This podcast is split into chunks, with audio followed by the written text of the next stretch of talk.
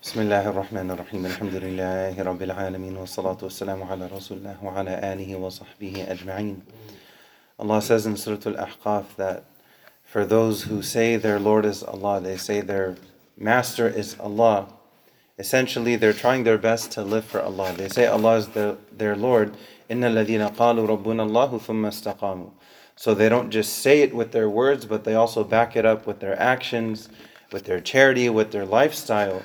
All of this is encompassed when Allah says ثُمَّ اسْتَقَامُوا So they say their Lord is Allah and then they remain steadfast. They try their best to stay on the straight path. Now, part of that journey, as we all know, there are both ups and downs, but when there are downs, there's tawbah, they're seeking forgiveness from Allah. And then if there's something good, then there's gratitude, there's alhamdulillah, there's thanking Allah for that blessing. So through those ups and downs, we try our best to, to stay not only on the straight path, but to also remain balanced and to remain centered as we try our best to continue down that path. And we ask Allah to help all of us in that regard. Allah mentions these two things those who say their Lord is Allah and they remain steadfast. Allah says for them, they basically end up in Jannah, they end up in an amazing situation. May Allah make us all from among them. After this general, it's a very broad concept to remain steadfast. It's not too specific. There's this idea, but you don't find a long list of specific action items. What's the one specific action item that Allah mentions after these two ayat?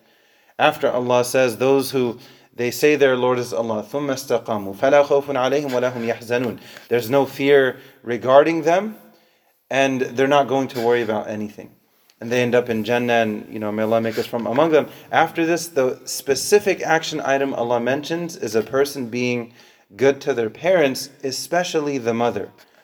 The mother carries the child, that's difficult. The mother delivers the child, that's difficult. The mother nurses the child, that's difficult.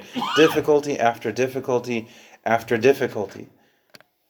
And what perhaps Allah knows best, but scholars have commented that you know, perhaps this is why the Prophet mentioned your mother, your mother, your mother, your father, right? When the man came in and, and asked the Prophet, والسلام, you know, basically, who should I be best friends with?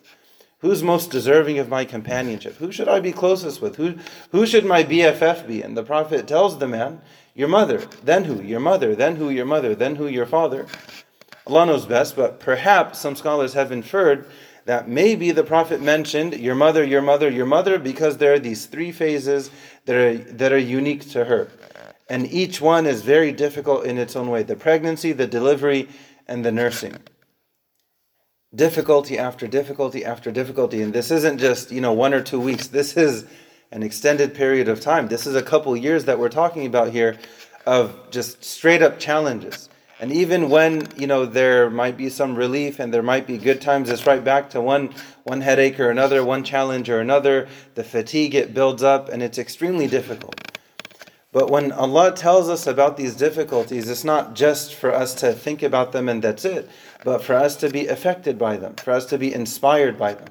So Allah mentions in general there are those who say their Lord is Allah, they remain steadfast, they end up in Jannah. And then Allah mentions a specific essential ingredient that's part of ثُمَّ A person trying their best to be good with their parents, especially their mother. For those who do that, subhanAllah, Allah appreciates that. Allah loves that so much. Allah says, for those who do that, then for them, their overall grade will be based on the best actions they used to do. So if someone is taking a course and they have a mixture of A's, B's, C's, maybe there are some assignments they completely forgot, so they ended up with the zero because of that. They have every grade mixed in that class, for example. A, B, C, D, F. It's a mixture of all these things. Allah is so appreciative of a person trying their best to be good to their parents, especially their mother. Allah says, for this person, for these people, they will be rewarded based on the best of what they used to do. So Allah loves it so much. If a, even if a person has a mix of, you know, a lot of different grades, a lot of different marks, Allah is saying, for those who do this, then you're going to end up with an A. You're going to be graded based on the best of what you used to do. Allah is aware of the other things, but Allah is saying this is it, it's it's almost like a cheat code, right? Everyone has ups and downs, and you know, good days and bad days, and chances are we're somewhere in the middle where there's this you know mixture of good deeds and bad deeds. We try our best, but chances are it's a mixture. So Allah is telling us if you want to make it to the top, this is this is a one-way ticket to that station. This will get you there. Just focus on this specific thing and you'll be graded based on the best of what you used to do. I'll give one example and conclude.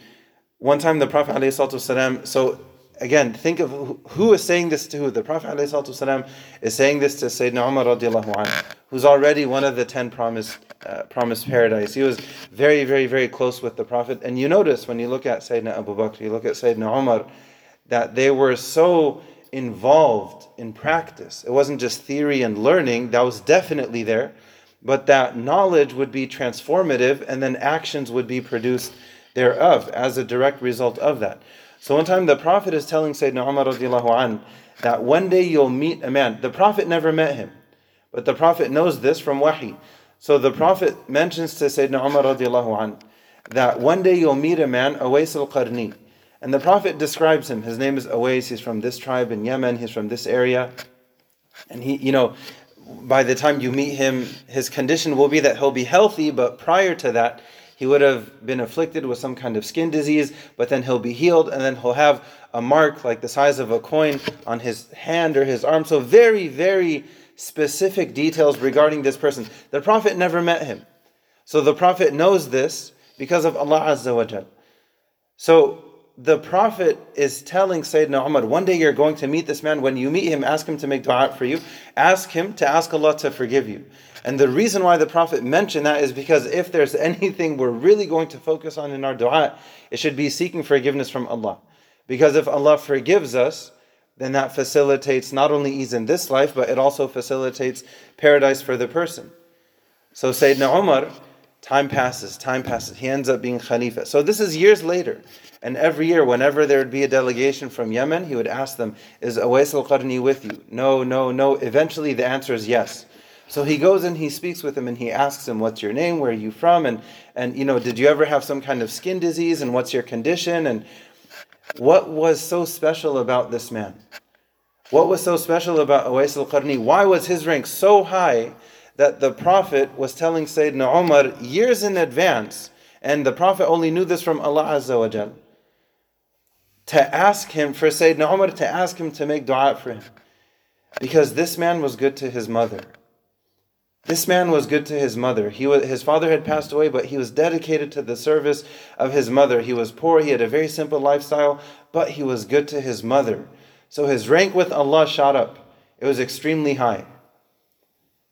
He was not, it's not just that he was good to his mother, he could have gone to meet the Prophet in Medina he could have gone to attain the rank of officially becoming a companion of the Prophet, a Sahabi. Think of how incredible that honor would be. But he gave that up to stay, to stay back in Yemen to take care of his mother. So he did so, he made that sacrifice. But because of that sacrifice, look at how his rank was elevated by Allah Azza wa Jalla. So Sayyidina Umar ends up having this conversation with him, and he basically verifies that it's him. And Sayyidina Umar, he's he's he's so moved by this, and he asks him to make dua for him, ask Allah to forgive me. And so he does. And Sayyidina Umar asks him, you know, where are you going? He says, I'm, you know, I'm moving to this area over here. And Sayyidina Umar asks him, like, okay, can I write to the governor to make sure that you're taken care of? And he says, no, I'll, I'll be okay. I'll be fine. So you also notice the sense of richness in his heart. This is one of the secrets of someone trying their best to be good to their parents, but especially their mother. That Allah gives you a richness in your heart that, that nothing else can compare to. You're not necessarily going to be caught up in keeping up with the Joneses. There's no need for that. I already have this richness in my soul. There's nothing wrong with getting a new phone or a new car or a new house. All that is good. Just keep it halal, inshallah. But the point is, in the heart, in the soul, there's a deep sense of richness because of the quality of the work put in for the sake of Allah. So we ask Allah to guide us and forgive us. We ask Allah to gather us with the Prophet, with Sayyidina Umar and Awais al-Qarni in paradise. We ask Allah to help us to try our best to be good to our parents, especially our mothers. We ask Allah to bless all of our mothers, to protect them, to forgive them. And we ask Allah to gather all of us in paradise. Amin Rabbil Alameen. Wa akhir da'wan alhamdulillahi